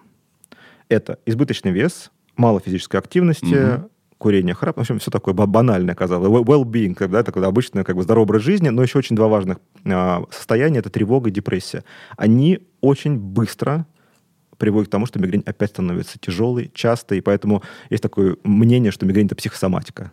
Да, хотел спросить вас. Да, не, и вот... Не является ли это следствием просто разума? Вот, тут как бы получается, что эта психосоматика, видимо, возникла из-за того, такое мнение такое о мигрени, что просто чем чаще мигрень, тем с большей вероятностью мы у этого же человека выявим наличие депрессии и тревогу. Они, вот как называется такой термин, научно, коморбидные заболевания встречаются вместе чаще, чем просто статистика. То есть что-то, какая-то общая, видимо, поломка какая-то есть внутри головы, внутри биохимии мозга, и поэтому нам нужно обязательно контролировать и выявлять депрессию и тревогу с помощью тестов, не обязательно отправлять к психиатру, человека mm-hmm. сразу есть у нас как бы стигма психиатра, не хотят идти, как бы, да, там, залечить и так далее. Даже невролог на приеме может это выявить, назначить терапию, потому что это поможет. И мигрень лечить легче будет, и качество жизни улучшит человека, потому что, да, там... Ведь депрессия — это не только плохое настроение, как считаю, да, то есть есть еще же очень важные два элемента для диагноза, такие прям краеугольные. Это эм, такой термин есть ангедония, отсутствие интереса к тому, что радовало раньше. Угу. Ничего не радует. И второе – это отсутствие силы и энергии. То есть человек не может заставить себя что-то сделать. Угу. Может не быть даже плохого настроения явного такого, прям, что слезы и так далее, но вот нет сил, ничто как бы неохота уже, неинтересно то, что радовало раньше. Нарушен сон, там человек чутко спит, изменен аппетит. Там проблемы в сексуальной сфере. Вот это все в комплексе. Опять же, мы не можем анализ сделать на депрессию. Но по совокупности понимаем, что это, да, это может это быть такой оно. диагноз. Это оно. Поэтому тут тоже это очень важно выявлять, потому что это тоже про качество жизни. Потому что вот мы как бы, например, в основном занимаемся этим, как бы, да, то есть чтобы качество жизни было лучше. Вот. Ну, собственно, вот примерно так обстоит дело, как мы можем помочь человеку с мигренью. Есть, конечно, там особенные еще случаи мигрени, о которых я очень тоже как бы люблю рассказывать. Вот, например, «Алиса в стране чудес». Да, э, синдром. Синдром «Алисы в стране чудес», как, как бы, да. Но можно, в принципе, так, как бы, да, уже наводка есть определенная, как бы. Что происходит? Для того, чтобы это обсудить, я расскажу про то, что такое аура мигрени. Это очень интересный феномен. Э, есть мигрень с аурой, мигрень без ауры. Два вида таких. Аура – это когда перед обычно приступом у человека возникают спецэффекты, обычно зрительные. Вспышки какие-то. Вспышки, такая радужная зигзагообразная полоса, которая медленно двигается по экрану, у человека как бы потом исчезает. Это могут быть чувствительные нарушения, то есть у человека возникает онемение там, или мурашки вот здесь, в кисти, потом в плече и дальше на языке, в лице. Это далее. Тоже аура? Это тоже аура чувствительная. Есть аура речевая, даже когда э, у человека возникает ощущение, что он не может подобрать слово, это очень пугает людей, знаете, как будто бы язык забыл, обеднел словарный запас, вот просто вот невозможно, это все внезапно случилось. Может это быть подряд, да, вот зри- зрение, потом чувствительность, потом речь нарушилась, а потом приступ уже головной боли. Вот такая обычно такая цепочка. Так вот, эта аура, она откуда берется? Э, у нас у всех в голове, там, в головном мозге есть кора, серое вещество, да, которое мы думаем, по да, сути дела. Да. И эта кора у нас, она строго разделена на зоны. Там затылок за зрение отвечает, там затылочная кора. Причем очень важно, что там каждая зона затылка отвечает за какой-то кусочек зрения в поле. То есть прямо оно прямо очень четко так локализовано. Есть кора, которая отвечает за чувствительность. И там тоже прям схема тела. То есть там за лицо и рот большая зона, за спину маленькая, потому что нам не очень нужно это, как бы, да, то есть тоже все распределено там. Есть, чувств... есть речевая кора, где хранится язык там и так далее. Так вот, при ауре, при мигрени, в этих вот клеточках, которые в сером веществе, начинается электрическая активность. И она как волна по ним идет. идет от одной к другой, как бы. И обычно это начинается с затылка, то есть зрение сначала страдает, потом это доползает до чувствительной зоны, и у человека начинаются мурашки, могут до виска на лицевую зону. То есть вот эта последовательность определена тем, что происходит в мозге. Так вот, Алиса в стране чудес, синдром Алисы в стране чудес, это тоже вариант ауры мигрени. Только зона, которая под воздействием этой, как бы, да, ауры, это зона схемы тела. Зона схемы тела? У Алисы проблемы были какие? А, то она была слишком большой. Да. То она была слишком маленькой. То а, предметы перед глазами медленно растворялись. Как чеширский кот. Как кот, да, у которого и, в общем-то, осталось, да. да. То есть, собственно говоря, вот это все и есть элемент того, что испытывают пациенты при этом синдроме. То есть аура у них связана с тем, что им кажется, что у них очень длинные ноги. Оу! Или очень большая голова. Или они, например... Э, как... То есть это как наркоприход. Они вот так вот сидят и такие, какие а, большие руки. Да, именно так. Можно погуглить картинки при «Алисе в стране чудес». Там реально картинка такая, что вот огромная голова такая или огромная рука у человека такая несоразмерная возникает. То есть есть некие системы, которые позволяют чувствовать свои конечно. габариты. Да, да. И они... Сбо... Я даже не знал, что такие системы есть. И они сбоят, да? Да, конечно. Это вот в коре головного мозга. То есть там как раз, где э, там вот в этом сером веществе там состыкуется чувствительность, э, состыкуется там понимание того, где что у нас находится вокруг. Зрение кусочек тоже туда же. Как бы, то есть вот это такие вот... парктроники, да? То есть вот где мы в пространстве. Конечно, да. да, а, да. Вау. И поэтому у них могут быть другие симптомы тоже. Например, э, остаются предметы долго контуры перед глазами. То есть вот если это возникает, кон- контрастный предмет, перевел взгляд, и медленно этот контур исчезает, как чеширский кот исчезал у Алисы постепенно. Могут быть нарушения узнавания лиц. То есть, э, то есть там, допустим, как вот картина Пикассо, кстати, или Пикассо. У него вот эта вот женщина, которая там нос под глаз, где-то там вот там над глазами, все это перемешано на картинке. Возможно, у него это было. Кстати, если мы посмотрим на импрессионистов, такое ощущение, что через одного аура была такая вот как бы яркая и Алиса, и зрительная. Да, как... и они между, между э, приступами пытались зафиксировать то, как они воспринимали реальность. Да, да очень может быть. быть. Может быть. Э, это было ярко, потому что, и опять же, да, все это накладывается на импрессионизм, как бы, да, то есть как на что-то такое вот очень э, там, яркое. Слушай, это может быть исследование, наверное, есть. Э, Они есть, конечно, да? Это все анализируется. Искусство и искус... болезни. Да, искусство, конечно, все это уже проанализировано. Так вот там тот же Шалтай-Болтай в Алисе, он тоже говорит, что я тебя не узнаю, говорит, там, в следующий раз Алисе, потому что у тебя нос может быть там как бы не на месте, а с другой стороны, как бы. Это все к тому, что Льюис Кэрролл, как бы он, скорее всего, э, возможно, как мучился бы, да? от мигрени ну, такой. Да, сложно очень это себе, знаете... написать такое, не испытывая это все. Mm-hmm. Вот, поэтому вот такие бывают э, яркие mm-hmm. синдромы, да, поэтому по-разному может быть. И, конечно, у человека может быть страх того, что э, если он будет про это как бы рассказывать, что он испытывает, то как бы тоже, да, вот стигматизация э, психиатрии. Ну, кстати, это чаще у детей почему-то. Никто не знает почему, но чаще встречается в детском возрасте такой ну, синдром. Может быть, это потому что растет э, организм и есть какие-то баги при, может быть, да. при росте. Мозг, мозг наш дозревает где-то там к двадцати годам только. Да. В целом, да. Как бы. Ну и часто, допустим, я, я помню следующее. Я очень быстро вырос, а сосудистая ткань, она медль, медленнее растет, нежели чем другая ткань. И у меня было дикое давление. Угу. Просто я был сумасшедший. Я дрался с детьми беспричинно. То есть я был как, как, как, какой-то психопат. Угу. Потом бац, быстро выключилось. Да, то есть люди могут не говорить это, считая, что с ними что-то не так, что они ну, сходят с ума. Ну, это, в общем, да, достаточно драматично. Как бы, да. А еще раз мы приходим в беседе со специалистом здесь. Сережа, микрофон, что все взаимосвязано в организме. Все взаимосвязано. Не может просто быть головная боль. Всегда в комплексе идет. Головная боль с депрессией, либо с малоподвижным образом жизни. Все, все на все влияет. Вот почему важно... не изолировать проблему, а посмотреть на свою жизнь в целом, правда? Да, и врачам тоже это очень важно, как бы, чтобы как бы, вот, не узко очень смотреть на пациента, а как бы пытаться шире. Да, вот это гадание по, фото, по, по фотографии не работает. Надо, чтобы человек пришел, рассказал про свою жизнь, и было бы понятно, где...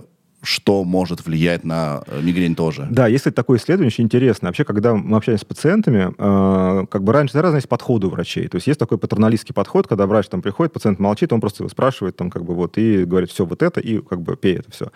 Есть там более партнерский подход, когда вместе с пациентом объясняют как бы да, то есть ну там плюсы-минусы этого препарата, плюсы-минусы другого, потому что там тоже, если мы про мигрень возьмем, да, то какие-то препараты могут вызывать э, там сонливость. Какие-то могут вызывать то, что тяжело думать, как бы, да, и опять же, то есть пациенту может быть не быть мигрени, но что-то другое будет снижать качество жизни, и тут как бы важно обсудить на, да, на приеме, как бы... Подходит ему это или нет. Да, то есть как бы, потому что разные могут ситуации. Так вот, эм, важно, когда пациент приходит на прием, э, есть такое внимательное слушание пациента, то есть поговори, чтобы он поговорил, чтобы был монолог. Да. И интересно проводили исследование, которое оказалось, что вот такое как бы активное слушание, как бы внимательное пациента, снижает уровень тревоги пациента, это важно, потому что он пришел уже с какой-то другой, у него картина другая, что он хочет донести врачу, как бы, да, то есть, а у врача там совершенно другой как бы подход может быть. Во-вторых, снижает количество дообследований и укорачивает время консультации. А врачи обычно паникуют, что если пациенту дадим говорить, сколько он хочет, как бы, да, то он будет говорить весь прием, а приемы у всех достаточно короткие как бы, в целом. Но оказалось в исследовании, что среднее время, когда пациент вот, монолог как бы, свой как бы, да, продолжал, где-то около девяносто секунд. То есть не так много, на самом деле, как кажется. И даже, э, ну, то есть у всех мало времени на приеме, да, потому что есть, э, наверное, у нас, не помню, сколько обычно на приеме, там, двенадцать, по-моему, или пятнадцать, в, у врача общей практики в Англии восемь минут. И, кстати, там мигрень лечат именно врачи общей практики. Угу. То есть потому что так много пациентов, что там к неврологу очень сложно попасть, и если бы это так было, то не справились бы. Поэтому вот восемь минут и должен поставить диагноз мигрень, послушав пациента. Поэтому к вопросу о том, что пациент должен, да, поговорить, это важно. Угу. Важно. Угу. Я вообще удивлен, что э, при депрессии э, головные боли могут быть. Да, это очень... Вообще боли, в принципе, при депрессии возникают очень часто. Хронический болевой синдром. Может быть, не только в виде головной боли, может быть, боль в спине. То есть там тоже история в том, что вот боль в спине, например, она же может быть острой. Там в спортзале неправильно выполнил упражнение, она заболела. Ну вот там заживает пока не, на неделю-две, как бы надо пить обезболивающее, ну и он перестает потом болеть. А иногда у людей возникает боль, сохраняется боль дольше периода нормального заживления. То есть уже понятно, что там нечему болеть. Как бы, да, уже все зажило, то, что как бы в целом могло быть травмировано. И тут боль уже, конечно, исходит уже из головы. Боль в спине, я имею в виду. Mm-hmm. То есть у нас у всех есть там система болевая, противоболевая, то есть болевая, как бы, собственно, воспринимает боль нашу, да, то есть там как в схеме, да, в электрической, там, мы укололи палец, по нерву все это пошло в головной мозг, там химические вещества в области пальца выделились. Пошла ну, ответная реакция. Мы, мы почувствовали боль просто, да. да, вот как факт боли. А есть еще система, которая борется постоянно с уровнем боли, постоянно борется и а, дает нам в итоге уровень боли тот, который нам нужен для безопасности. Да. Чтобы мы не обожглись, не сломали себе руки-ноги, нам же боль нужна как охранительный такой феномен, как бы. И иногда вот эта вот противоболевая система, кстати, которая в своей работе использует там такие вещества, как серотонин, дофамин, норадреналин, которые в том числе участвуют и в регуляции настроения. То есть это каким-то образом взаимосвязано. Так вот, она может работать хуже, эта противоболевая система. И поэтому та боль, которая в спине должна зажить, как бы там перестать как бы болеть в течение, там, не знаю, двух-трех недель, она сохраняется по причине того, что не болевая система активна, а противоболевая недостаточно работает. Вот этот баланс, вот эти весы, как бы они нарушились как раз за счет неактивности другой половины. И тут вот к вопросу о депрессии и связи с болевыми различными хронической болью разной. Угу. А по поводу этих систем болевых и противоболевых. А, не, а вообще надо ли... Сейчас попытаюсь сформулировать некоряво. А, окей, мы умеем дать таблеточку, да? Мы умеем так. И чтобы, значит, мигрень, головная боль подутихла. А может, нужно подождать? Может, нужно дать организму возможность самому как бы справиться. Он же тоже молодец, он же тоже что-то умеет, он же там как-то сопротивляется. Это раз. И сразу вдогонку сюда же. От жены услышал на днях, совершенно не связана с вами беседа, головную боль нельзя терпеть, она сказала. Угу. Вот это вот нельзя, вот ни в коем Есть случае. Такое, да. Ну, начну как бы как раз вот э, с... второй части, по поводу «нельзя терпеть». Тут э, это, опять же, такое устоявшееся выражение, которое, скорее всего, оно имеет определенные э, как бы, да, рациональные как бы, моменты в том, что когда приступ мигрени начинается, именно про мигрень мы говорим сейчас, mm-hmm. то наиболее эффективна терапия приступа в самом начале. То есть если человек успел там, в первые, там, не знаю, двадцать минут приступа выпить таблетку, когда у него еще там, не десять баллов из десяти, а там, пять-шесть по интенсивности, это с большей вероятностью оборвет полностью. Угу. А если когда он дождался, когда думал, пройдет, не пройдет, давай потерплю, как бы там и так далее, и уже там восемь баллов, с меньшей вероятностью поможет и пока не отболит. Вот те самые там, да, от одного до трёх дней, Mm. мигрень. Вот это как бы сценарий такой может быть. То есть к вопросу о том, что при мигрени не лечить, ну да, приступ мигрени закончится через какое-то время. он закончится, если это мигрень, как бы. Ну да, просто человек помучается в этот момент, как бы он не сможет как бы не работать, не общаться с семьей и так далее, по списку, как бы, да, поэтому это не очень гуманно, на мой взгляд, как бы, вот. А по поводу там других болей, может быть, боли в спине, но тут э, тоже есть такой подход, что э, когда, например, заболела спина, опять же, вследствие там какого-нибудь неосторожного движения, травмы, то э, не нужно лежать, вылеживать боль. Это может привести как раз к тому, что боль станет хронической. Нужно обезболить себя адекватно и сохранять обычную активность. То есть, опять же, обезболить адекватно важно, потому что, ну, чем, опять же, есть такие исследования, чем чаще у человека болит та же голова, чем чаще она будет болеть дальше. Mm-hmm. То есть дальше это как вот цепная реакция, потому что вот система, которая отвечает за восприятие боли, тот же тройничный нерв, находится постоянно в активности. То есть вот эти все, помните, пептиды, которые мы обсуждали, да, которые как ручка громкости, они постоянно там есть, и они постоянно ее как вот цепная реакция запускают вновь и вновь, поэтому э, надо, конечно, боль обрывать, надо ее лечить. Понял. А про вторичные и первичные э, причины головной боли. Мне кажется, тут тоже ведь нельзя э, взаимоисключать. Объясню. Мы все сидим в телефонах постоянно. Uh-huh. Мы все сидим за компьютером. У многих это часть работы в офисе. Это, в общем, необходимо им для выживания, чтобы деньги зарабатывать. Вот и получается, что в самой голове все нормально устроено, а условно кровообращение мозга нарушено из-за того, что все забито к чертовой матери. Вот это как понять? Вот у него первичная или вторичная причина? Очень хороший вопрос по поводу вообще сосудов и головной боли. Да. Это просто вот один из таких полумифов, которые в целом, э, ну, как бы существуют. Значит, э, тут разделим на несколько элементов вот эту ситуацию, потому что, с одной стороны, там, это сосуды, с другой стороны, неправильная поза и вообще в целом мышцы там, и суставы шеи. Э, ну, сосудов начнем. Значит, головные боли от сосудов, от поражений сосудов, ну, нарушений в них каких-то, бывают, ну, очень редко. Э, и обычно это травмы. Например, человек как бы там попал в автоаварию, мотнуло головой сильно, как бы, и сосуд крупный, там, сонная артерия, позвоночная, стенка повредилась. По-научному это называется диссекция. Она может быть не очень острой, хроничной, такой вот как бы неприятно тянет, как бы, но в целом, да, это может быть, и это может иметь такие очень негативные последствия, надо это диагностировать. Если человек сделает, просто вот сто человек пройдут, которые под окном у нас сейчас проходят, э, сделают УЗИ сосудов, есть такое исследование, когда вот датчиком смотрят как бы размер сосудов, то э, не напишут прям вот норма, все одинаково, все ровно. Всегда с одной стороны больше, с другой меньше. Есть такой э, термин «варианты нормы». Угу. То есть, как бы, поэтому, опять же, к вопросу о каскадах исследований, о самодиагностике, когда человеку, э, он пойдет за, за свои деньги, как бы сделает вот это УЗИ, без направления врача, УЗИ сосудов, ему напишут, никогда не пишут все в норме. Пишут асимметрии кровотока там справа больше, чем слева на десять процентов, здесь что-то еще, и как бы человек смотрит, у него как бы там, ну, это же сосуд, это мозг, как бы там, наверняка что-то не так. На самом деле это вариант нормы. И э, сам по себе мозг ведь, как, кстати, несколько раз уже правильно мы как бы, да, уточнили здесь, не может болеть физически. Он как ногти. Угу. То есть его можно стричь, как бы нейрохирурги так делают. Они что делают иногда? Операции с пробуждением. Когда у человека, допустим, зона какого-то патологического очага, там опухоль, например, очень близко к важной зоне, например, к игре на скрипке. Да, на открытом мозге делают операцию, чтобы... Сознание, да, что важно, в сознании. Чтобы он играл на скрипке, и врач понимал, да, не отсек ли он что-нибудь, да, не то. И боли при этом нет. То есть, еще раз, повреждение мозга самого по себе, оно безболезненно, поэтому симптомы инсульта – это не боль головная, а это двигательное нарушение. У нас в метро расклеены такие инфографики, там, как узнать, что инсульт, э, да, вот это все, там, рука речь нарушилась, да, лицо улыбнуться не может, то есть это не про боль.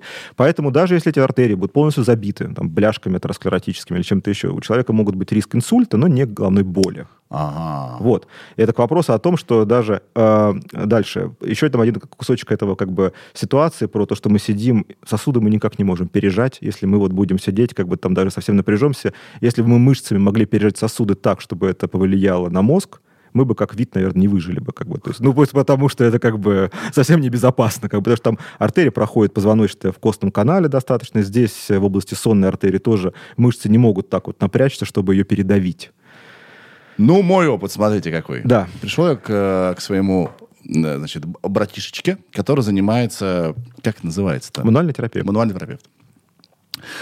Он пару раз, как Жан-Клод Ван Дамм, знаете, в фильмах меня там провернул, все похрустело, как я люблю, и у меня случился приход от того, что я... Может быть, я себе это внушил, может быть, этого нет на самом деле. Но мне показалось, что вдруг я стал больше кислорода получать в мозг, и я сидел, и как будто бы у меня был просто наркоприход. Мне было так хорошо, я всех любил. Примерно десять минут. Но это же... Можно же представить себе, что ну, могло быть еще хуже, еще более забито. Я сам того не понимая, мог ходить понурый, грустный, с головными болями. Только потому, что кровоснабжение там как-то нет. Суда никак ни при чем. Я думаю, эффект этот был в целом связан как, ну, скажем, после массажа эффективного, да, то есть когда человек все равно чувствует легкость какую-то, эйфорию после того, как хорошо там, да, то есть опять же это связано, и то, что похрустел, да, это связано с чем? То, что э, какие-то были скелетно-мышечные проблемы, которые есть у нас у всех, когда мы долго сидим, как бы, да, за компьютером, как бы за каким-то там делом, за столом, э, и могут быть напряжение мышц, может быть, объем движения в суставе, он просто как бы, ну, не до конца как бы работает, условно, да, вот называется, заблокирован. То есть там, как бы, когда вот хрустит, крайнее положение, сустав разблокируется, чувствуется легкость просто от того, что исчезло некое напряжение Котор... мышечное. Которое... Да, которое я не осознавал, что есть. Ну, конечно, да. Поэтому да. Здесь к вопросу сосудов здесь совершенно как бы они ни при чем. А вот по поводу, кстати, головной боли и шеи, тут есть ну, два сценария, скажем, основных. Первый сценарий, что э, головные боли от шеи, от проблем в шее, они могут быть, опять же, ну, очень редко. То есть там есть такой термин, по-научному называется цервикогенная боль, то есть от шеи, если расшифровывать. Суть в том, что она всегда односторонняя, вот примерно вот этой области, вот так вот может быть, и она ее ключевое вообще... Справа, да? Или слева, mm-hmm. с одной стороны, имеется в виду.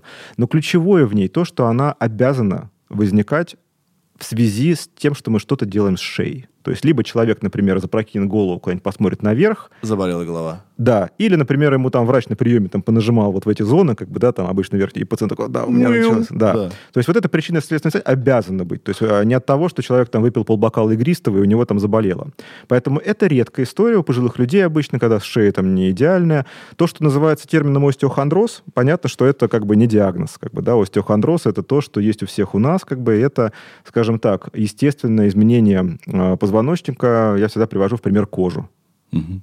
Она у нас в десять лет супергладенькая, а в девяносто у всех будет с морщинами. Угу. То же самое, что позвоночник у нас как бы у всех меняется, и наличие того, что на эм эр тэ есть грыжи, протрузии, все эти ужасные слова, никак не связаны с тем, что человек испытывает. Угу. То есть, может быть, ужасающие грыжи там, на каждом уровне, ничего не болеть не будет, человек ничего не будет испытывать. То есть это просто феномен старения позвоночника, который может быть... Ну, вот как бы так, поэтому, э, кстати, термин сам по себе, он в Европе, вообще в США, в западном мире, он немножко другой вообще предполагает. Остеохондроз – это нарушение формирования э, там, хрящей у ребенка, у подростка, как бы, то есть это как бы такой вот немножко другой термин. Так вот, а самый частый сценарий боли э, головной и боли в шее, не поверите, но это мигрень. То есть идея в том, что перед приступом мигрени у э, многих людей э, есть еще одна фаза, то есть до боли головной. Есть аура, вот эти вспышки, да. А есть еще одна фаза. То есть э, боли еще нет, а мозг с ним уже не так что-то. Как бы. И вот э, одно из этого... Называется это продрома, такой термин продрома. Это продромальная фаза мигрени. Кирилл, вы термин. Сыпите терминами. Да, я понимаю. Это Нет, так это классно, плохо, да? Это круто наоборот. Да, я наоборот не люблю, что слишком сложно получается. Вообще не-не-не, класс, продрома. Продрома, да, продрома. Продромальный период. Значит, в чем идея? В том, что у человека э, до начала эпизода боли головной э, могут быть какие изменения. Например, частые зевания. Или, например, сонливость, или невозможность на чем-то сконцентрироваться. Значит, да. То есть он просто вот не может там, э, на двух действиях сразу, а раньше все было окей. Или хочет что-то съесть сладкого, или ничего не хочет есть. Так вот, это все, как сейчас выяснили, идет из определенной зоны мозга, которая называется гипоталамус. Угу. В общем, это такая маленькая зона мозга, но она суперважная. Что она регулирует? Наш цикл сон-бодрствования, наше пищевое поведение, наш водно-солевой обмен. И можно дальше пальцы сгибать. Там гормоны и так далее. Все в этой зоне. Это прям суперважная зона. И оказалось, что у людей с мигренью в этой зоне мозга еще до начала боли, главное, до того, как этот троничный нерв начнет активироваться, возникает в этом гипоталамусе активность. То есть у человека с мигренью это... То есть мозг уже запускает вот эту зону, скорее всего, запускает приступ. А вот этот...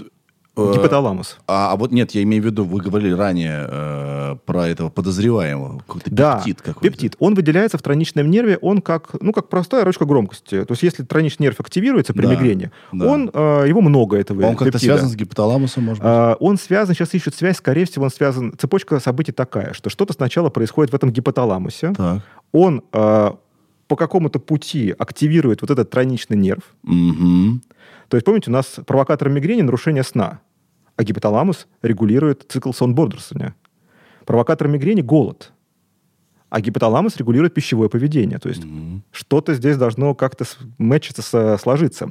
И получается, он активирует систему троничного нерва, то есть и там уже выделяется этот пептид, и как бы человек чувствует боль, но до начала что-то не так в головном мозге. И, кстати, отсюда ведет достаточно интересные такие гипотезы сейчас, что, например, всегда считалось, что шоколад это типичный провокатор мигрени. Ну, у многих он вызывает приступы.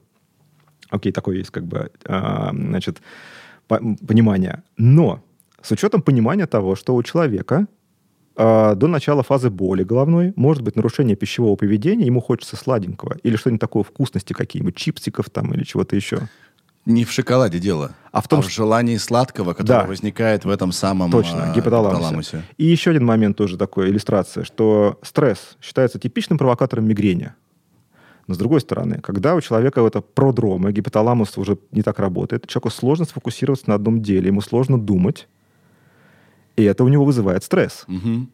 То есть надо выполнить задачу, он, он в стрессе уже как бы от того, что мозг уже начал при мигрени неправильно работать, а связывает то, что этот стресс вызвал мигрень. Ну, плюс, если у человека это м- регулярная боль, он уже может даже да. не, не понимать разумом, но чувствовать... Точно. К чему дело идет. Что-то не так, точно. Вот это многие... Я знаю, что у меня будет сегодня приступ. Все, сейчас я да. все чувствую, все. Да. И по поводу шеи, значит, тут в чем идея, что у некоторых людей вот эта продрома, она а, за счет чего возникает... Что во время нее возникает? Троничный нерв, его ядро, оно имеет связи очень тесные с там, двумя-тремя сегментами на шейном уровне, верхне mm-hmm. шейными. И так как оно активируется, это ядро, то оно за собой тянет как бы, и вот эти вот клетки нервные, которые отвечают за напряжение мышц. И у семьдесят пять процентов, то есть три четверти людей с мигренью испытывает вот этот дискомфорт в шее, что-то зажатие. Не так, перед началом приступа. А потом начинается боль, тошнота, светозвук. То есть, да. Вот почему я спросил про шею. То есть, опять-таки, это следствие, а не причина. Именно да? так, да. То есть, в подавляющем большинстве случаев, вот это я к, к, вернулся да, к связи шеи и головной боли, и мигрени, в частности. То есть, она вот такая скорее, чем наоборот. И тоже такая же связь, полумиф, это давление артериальное. То есть, многие считают, что там чувствуют головной боли, повышение давления. Внимательно изучали этот вопрос. Оказалось, что да, связь есть, но только если артериальное давление выше сто восемьдесят на сто двадцать. Это колоссальное давление, очень высокое. Тогда действительно головная боль является следствием. Все, что ниже, либо связь случайная, либо связь прямо противоположная. То есть боль, как стресс для организма, это фактор повышения артериального давления. То есть если я э, молотком себе по руке сейчас ударю, измерю давление, оно у меня, скорее всего, подскочит. Как бы. Да. То есть вот как бы опять тоже... Опять следствие. Опять следствие, да. То есть вот поэтому здесь э, вот эти вот э, элементы нужно учитывать. И, ну, как бы это закреплено в сознании, как бы, да, и не только там у людей без врачебного образования. Ну, то есть все равно это нужно, да, вот мы стараемся это как-то проговорить. Вот почему важно все-таки идти к специалисту, потому что он может не дать перепутать следствие и причину. Да. Мы можем, да, ходить на банальную терапию, потратить деньги, а, а смысл?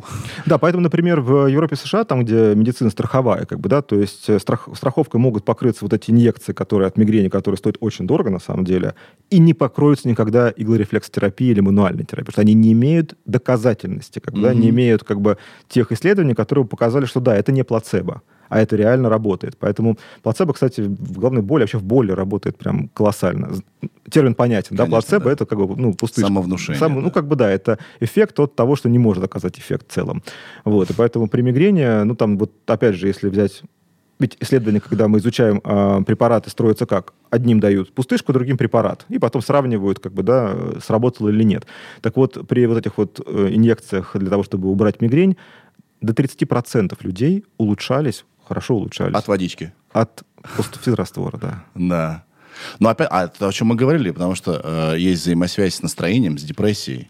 Да. И если человек вдруг поверил, да. он общее ощущение да, себя поднял себе, и все у него прошло. Ну и в целом боль-то как бы, да, это такое ощущение, это не там условно там, воспаление, которое визуально видно, как бы, да, а это как бы ощущение, которое, угу. конечно, оно подвержено в том числе элементам вот той самой системы, которая определяет, да, наше как бы восприятие, не знаю, настроение. Это, гипоталамус там тоже рядом где-то вот, там, при, да. присос, присоседился как бы к этому эффекту, плацебо и ноцебо еще есть эффект. Вот. Ноцебо да. это наоборот. Да. А, может быть, вы знаете, есть ли исследования, у кого чаще мигрень и головные боли? У жителей городов или у жителей сел вдали от всех этих излучений? Вот. А почему нет? Во-первых, мы недавно живем в этих четыре джи, пять джи, скоро, да, сетях. Мы, вот я, я, вот мы жители вот сейчас вот Москвы, мы сидим здесь, через нас проходит столько ерунды всякой, все эти антенны и прочее, и прочее. Тем более мы в центре Москвы сидим сейчас с вами. Вот. Если, может быть, изучено что-то, влияние всех этих волн, прочего, прочего, прочего? Ну, как бы хочется, конечно, сразу сказать, что как это, все, кто ели огурцы, умерли, поэтому все смерти от огурцов. Есть такая как бы, да, концепция, как бы, вот, поэтому, да. Но в целом, конечно, скорее... Когда только вот сотовые телефоны активно вошли, там изучалась проблема с мозгом, не могут ли они вызвать раз... Ну, выяснилось, что нет. Как бы, да, да, была байка, нет, вот я бы, помню, да, когда да, появились да. вот эти все раскладушки, что, ну, естественно, рак мозга будет. Вы да, чего, ну, ребята, нельзя. Ну, как бы нет, да. Только домашний. Поэтому телефон. Я думаю, что вся эта история с этими сетями тоже, это вопрос, как бы, ну, скорее нет, как бы, да, поэтому, не знаю, я просто не исследовал вопрос про исследование, как это, они изучались или нет, но, как бы, связь предположить даже сложно. Есть единственное, конечно, вот у нас сейчас конференция была двухдневная по головной боли, и там был один доклад, коллеги, про... Одним из элементов доклада было то, что э, космонавты, когда перелетают какие-то там вот зоны вокруг Земли, угу. они, э, многие испытывают вспышки перед глазами, похожие на ауру, на, вот, на ту самую, как бы. Это к вопросу о том, что может ли влиять там магнитное поле Земли и так далее. Конечно, как бы скорее нет, как бы, да, то есть у нас нет таких данных совершенно. Но вот почему-то там космонавты их испытывают, про это была э, статья. А вообще, кстати, про эти вот э, поля очень близкий вопрос к погоде. Угу. Мостик такой, как бы, да, что в целом... Меняется как бы, погода, заболела голова. Да, тут это очень... Это просто не, тоже, опять же, не обходится ни один разговор про головную боль, о влиянии погоды на головную боль, поэтому я думаю, что это важно тоже проговорить. Тут есть, как бы, две позиции. Первая из них то, что, э, ну, не хочется обесценивать, как бы, то, что люди чувствуют, как бы, и в целом мы понимаем, что влияние погоды на головную боль э, испытывают люди во всех частях, вообще со всех странах мира. Ну, как бы, да, там, не могут... Как, вроде как это, то есть, не какая-то локальная история. Uh-huh. С другой стороны, нет до конца, вот, нет данных, которые изучались, там, давление, влажность, что-то еще, чтобы точно показало, да, вот это точно как-то влияет на что-то, что вызывает головную боль. И, например, даже давление, когда вот говорят, вот там, не знаю, погода ухудшилась, там, не знаю, давление упало, а потом повысилось, и от этого болит голова. Ну, тут можно привести пример пассажирского самолета. Когда он летит, набрал эшелон, высоту. А давление в салоне какое атмосферное? Повышенное. Пониженное. А, пониженное. Пониженное. Пониженное, да, да. Оно соответствует примерно высоте две тысячи пятьсот метров над уровнем моря. Специально поддерживается такое. То есть как будто бы человек очень быстро взошел на две тысячи пятьсот метров. То есть да. низкое, очень низкое, очень быстро. Это даже никак не стоит рядом с нашими колебаниями на равнинах, вот эти вот там семьсот сорок, семьсот шестьдесят, то есть а гораздо реж, ре, резче и значительнее. А, поэтому и там в целом головные боли, ну, конечно, бывают, но скорее от того, что не выспался и не поел, и вообще торопился в аэропорт. И не у всех. Поэтому здесь э, факты вроде как есть, люди испытывают, но э, доказательств научных мы не имеем того, что именно влияет. Я всегда в таких случаях рекомендую вести дневник головной боли. Вообще, кстати, это ключевой инструмент для диагностики, дневник головной боли, потому что только так мы можем понять, э, какие характеристики. Помните, важно это, да, для диагностики мигрени, чтобы тошнило во время приступа. Сложно иногда пациенту вспомнить это ретроспективно. Поэтому, и память подводит да, всегда. Поэтому дневник да. очень важно вот вести и записывать определенные характеристики. И опять же, дневник помогает выявить провокаторы, потому что, например, поменялась погода, но в этот же день, например, э, не позавтракал. Угу. Ну, как бы, скорее, да, это может быть вот этот фактор. Или там начался менструальный цикл, или там много было алкоголя, то есть, хотя там снег пошел. Ну, то есть, вот это вот факторы другие помогут... Ну, погоду мы обращаем внимание просто. Или, например, погода поменялась, а голова не болит. Тоже важный, да, момент. Поэтому дневник нужно вести вот... Мы в клинике используем, в Телеграме сделали такой дневник мигрибот, то есть там как бы он как чат-бот такой, он задает как бы, вопрос каждый день в определенное время, чтобы не забыть заполнить. Прикольно. Мигрибот? Да, мигрибот. И он как бы спрашивает, как бы, и болит, не болит. То есть, потому что еще важна регулярность заполнения, потому что ведь как э, э, забываешь, ну, там, что-то вести, это же... А тут важно, чтобы была статистика, что... Тогда врачу вообще будет очень эффективно. Конечно. Э, вернее, работа врача будет очень эффективна. Он да будет это, все видеть. Конечно, в два раза. Вот приходит эта экселевская табличка выгруженная, как бы, да, и там сразу видно, что в месяц произошло, там улучшилось, не улучшилось. Да, да. Можно даже не приходить, мигрибот все расскажет. Да. Круто. Искусственный интеллект. Да. Мигрибот. Слушайте, а вообще чем занимается невролог? Вот вы говорили, что в некоторых странах даже до невролога люди не доходят. С, ну, с простыми болезнями, да. Да. А вообще невролог что он делает-то? Он э, занимается лечением болезни нервной системы, которая в целом, она же у нас там как бы, да, еще состоит главный мозг. Угу. Нервное окончание. Э, спинной мозг. Да. Да, там сплетение, которое потом переходит в нервное окончание, ну и потом есть там, да, от нервных окончаний к мышцам тоже есть такие соединения такое специальное. Так, то есть вот это, так, если да, посмотреть, то вот скорее всем этим... Про весь этот путь. Про весь этот путь, потому что очень много может быть болезни, опять же, то есть не все они, скажем, прямо, вот, например, требуют именно невролога, потому что, скажем, инсульты – это чья проблема? Инсульт – это кровоизлияние в мозг, да? Ну, это просто скорее не да, ну, кровоизлияние, да, но скорее это ишемия, то есть когда кровь не поступает к мозгу по причине там бляшки на уровне сосуда, как бы, да, и вот кусочек мозга из-за этого как бы страдает, и вот называется это инсульт ишемический. Вот кто этим должен заниматься? Сосудистые ребята. Терапевты. То да. есть, получается, проблема с мозгом – это следствие проблем... С ниже. Повышенным давлением, да, да, да. с избыточным весом, с холестерином, с бляшками и так далее. То есть это проблема... Невролог там вроде как нужен, но, так сказать, консультативно, а не... А главное, это предотвращение инсульта. Боль в спине тоже. Здесь почему-то традиционно в России этим занимаются неврологи. Да. Ну, вообще... потому что пережимаются же нервные э, окончания между позвонками. Позвонками, общем, разве нет? Ну, про... Такая проблема возникает где-то в пяти процентах случаев всей боли в спине. То есть, если мы про нее поговорим, там идея тоже коротко, это очень важная проблема. Помните, на первом месте среди всех заболеваний, которые влияют на качество жизни, мигрень на втором, как бы, да, по количеству лет. Так вот, боль в спине, она в девяноста-девяноста пяти процентах случаев связана со скелетно-мышечными проблемами. То есть, это такой вот комплекс там, поясничный, да, там, отдел позвонков, их суставы, связки вокруг всего этого дела, куча мышц, которая как вот там основание, фундамент небоскреба, да, все поддерживает наше тело. Их там тьма тьмущая, никто не разбирается в основном, какая конкретно там мышца или там сустав там заболела после нашего неловкого движения. А в целом это вот называется такой термин неспецифическая боль в спине. В английском языке это low back pain. То есть болят мышцы? Это, да, это может быть потянутые мышцы, может быть растянутая там капсула сустава. А вот то, что считается там радикулитом, как бы, да, то есть это как бы воспаление или там как бы компрессия корешка, да. как бы нерва. То есть у нас из спинного мозга они выходят как бы корешок, а дальше он уже там все остальные нервы там распадается, да, как корень у дерева, опять же, то есть такой вот как бы ветвица. Так вот, корешок, его как бы компрессия, сдавление там какой-то структурой в позвоночнике, там грыжи или чем-то, бывает очень редко. То есть это бывает там, меньше, чем пяти процентов случаев, и симптомы мы не спутаем ни с чем обычно. То есть это боль, которая как зубная. Она как бы вот такая вот жующая, выкручивающая. Она обычно до пятки отдает, то есть вниз очень далеко. Такая радиопульсирующая. А вот то, что поболела спина и болит в спине, то есть это классически, это вот мы неправильно сидели, mm-hmm. мы там неправильно сделали какое-нибудь приседание там в спортзале, не знаю, там мало двигались в целом, как бы, и вот эта боль в спине связана с проблемами с мышцами, суставами и так далее. И как бы ее должны лечить терапевты. Так вот, по большому счету. Да, и получается, вы, неврологи, лечите мигрень, потому что это связано с... Э, мозгом. Вот проблемы с мозгом. С мозгом и да. троичным этим нервом. Ну, в целом, да, то есть это неврологическая проблема. Что, другие же там есть проблемы, тоже важные, там, как бы, деменции, там, болезнь Альцгеймера, тоже неврологи, болезнь Паркинсона. То есть это мы говорим про нейродегенеративные. Когда мозг, он э, изменяется и, там, разрушается частично. Есть проблемы, например, с рассеянным склерозом, когда воспаление в головном мозге происходит эпизодически. Это там тоже неврологи. Дальше можем там идти на нервы периферические, как бы те, которые вот у нас здесь проходят. Да? Там с ними могут быть тоже разные проблемы. Из-за диабета они могут страдать. Могут страдать из-за там, каких-то наследственных болезней. Может быть, заболевание, которое связано с тем, что от нерва к мышце сигнал плохо проходит. Да. И у человека возникает утомляемость, то есть у него сила-то нормальная, но если он поприседает, она упадет, сила, сразу, резко. Это миостения называется такое заболевание. Да. То есть в целом много разных болезней, которые с разными кусочками э, нервной системы э, связаны, э, этими болезнями занимаются неврологи, вот, но... Э, а, что у вас, а что у вас номер один? Мигрень?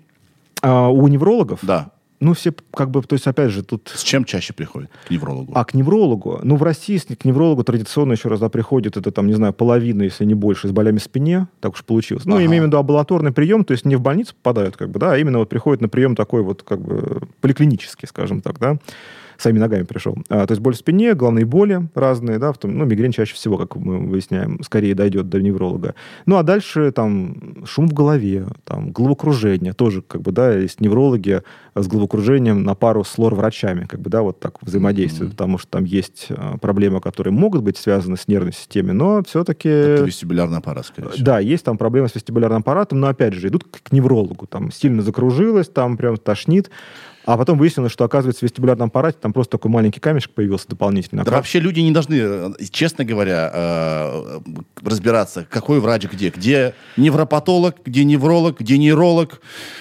Это в идеальных условиях. Да, как-то нужно... Вот для этого нужны терапевты, которые точно знают... Ну, врачи общей практики, да. Но в целом... Э- Проблема с медициной, с медицинской помощью везде есть, как бы, да, то есть, как бы, условно, как бы, что человек начинает разбираться же не из-за того, что он хочет это делать, как бы, да, да. То есть ему приходится, он как вынужден, бы, да, да. вынужден это делать, да, поэтому тут э, разные причины этого есть, не то, что он очень хочет полечить себя сам, прям, как бы, руки чешутся. Да, почему женщины чаще испытывают мигрень? Головную а... боль. То есть это не анекдоты, это не мифы, это не... Нет, про мигрень это, это не, не ужасные стереотипы из анекдотов.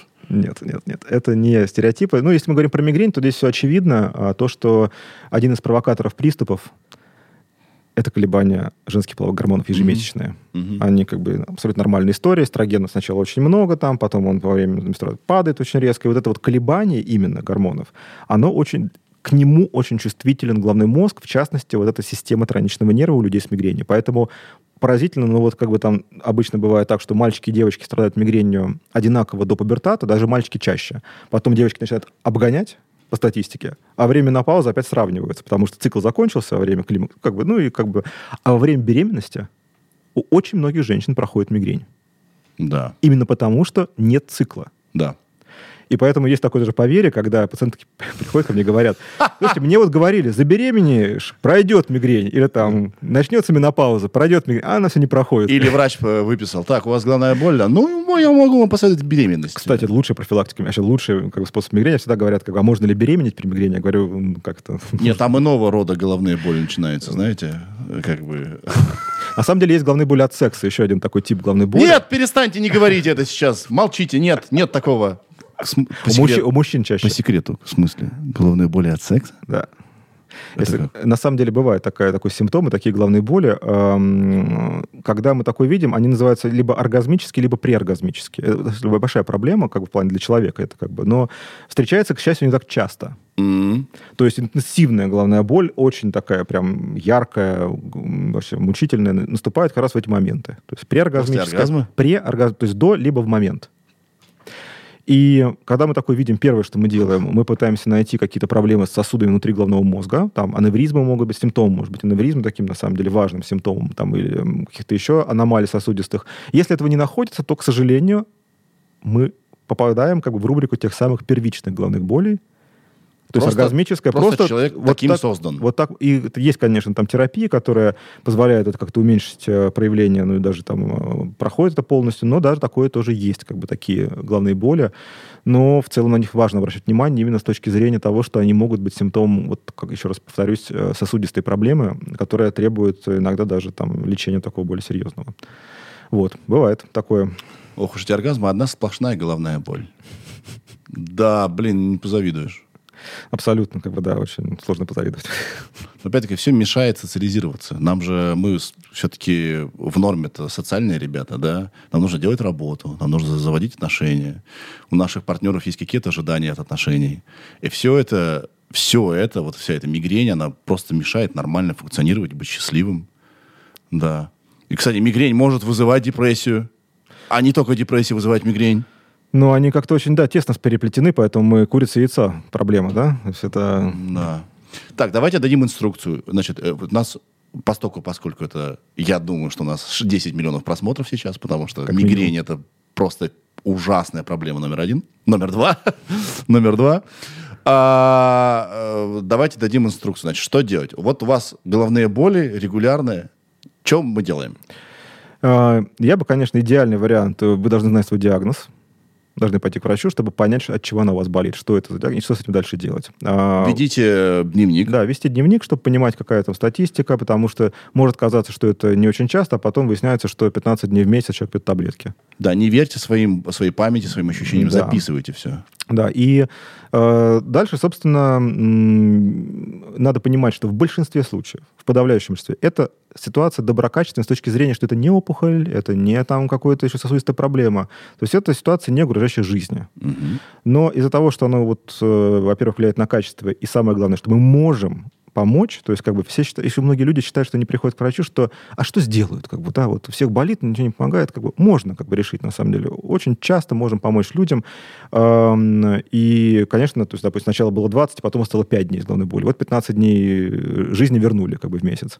Поэтому варианты есть, и надо пойти к врачу, и если у вас, вы знаете свой диагноз, и у вас все под контролем, все стандартно идет, да, раз в месяц болит. Ну, окей, можно продолжать лечить, как вы и лечите. Но если из-под контроля начинает выходить, приступы перестали лечиться теми таблетками, которые пьете, либо их стало много, угу. то тоже повод пойти к врачу для того, чтобы понять, как с этой ситуацией можно справиться, вернуть себе контроль над заболеванием. Как американские наши коллеги говорят, что не мигрень должна быть боссом, а вы должны быть боссом э, мигрени.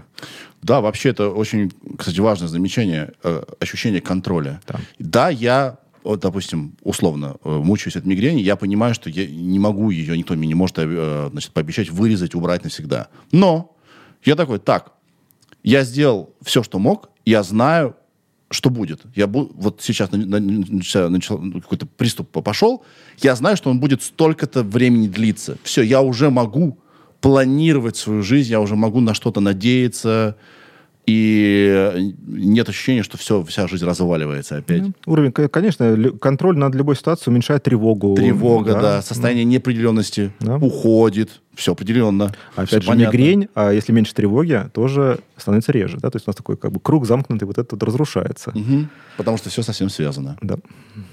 А, а вы где принимаете? А, университетская клиника головной боли в Москве.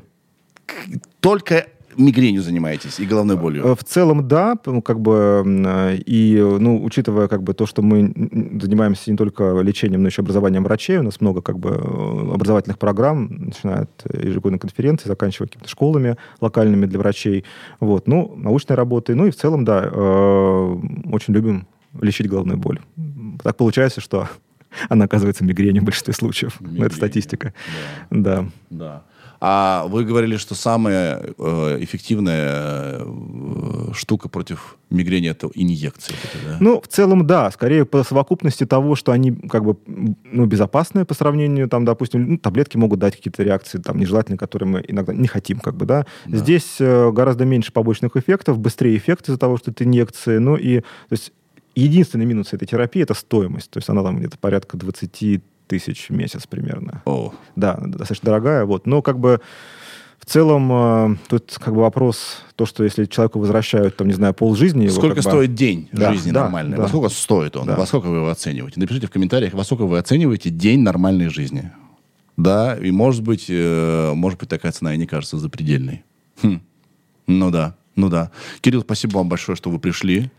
Спасибо а... большое, что пригласили. Я бы еще хотел упомянуть книжку, как бы, если вдруг как бы, вас интересует как бы, тема головной боли. Вот все то, что мы, в принципе, пытались осветить, как бы, как бы собрано в книжке «По голове себе постучи». Вот. Так по что, голове себе постучи. Да, в целом, да. Как бы, ну, потому что ответы иногда бывают, ну, вопросы могут быть не у вас, а у ваших родственников, например, да, которые там, не услышали подкаст или там, как бы, не смогли посмотреть.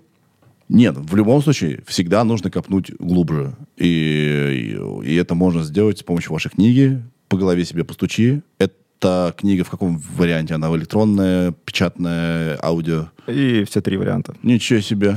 Круто. Найс. А что за издательство? А, АСТ. АСТ. Вау. Найс. С картинками? А, конечно. Картинки замечательные. Картинки, это очень важно. Да. Особенно для лиц в стране чудес, как мы понимаем. А, Ир, может, у тебя есть какие-то вопросы? Ты мучаешься мигренью? Нет. Я не хочу сглазить, но у меня голова болела за всю жизнь, может, и раза два. Это, кстати, может тоже к врачу ответ это отправить? Под, на самом деле, вот э, такие люди нужны как может, раз... Может, это отрицание? Для, может, э, это проблемы другие какие-то? Может быть... Таких людей мы ищем в клинические исследования. Объясню, зачем обычно. сравнить. Я, кстати, именно потому что очень сложно найти человека без мигрени. Вот почему мы сп- вы спросили... Вы, наверное, всех спрашиваете. Голова болит? Я когда вам сказал, ну, раз в месяц, я такие, а, ладно. Потеряли ко мне интерес. А вот Ирина у вас вызвала интерес живой. А у вас самого болит? Да, у меня мигрень. У нас это поразительно, но у всех, у всех врачей клиники мигрень.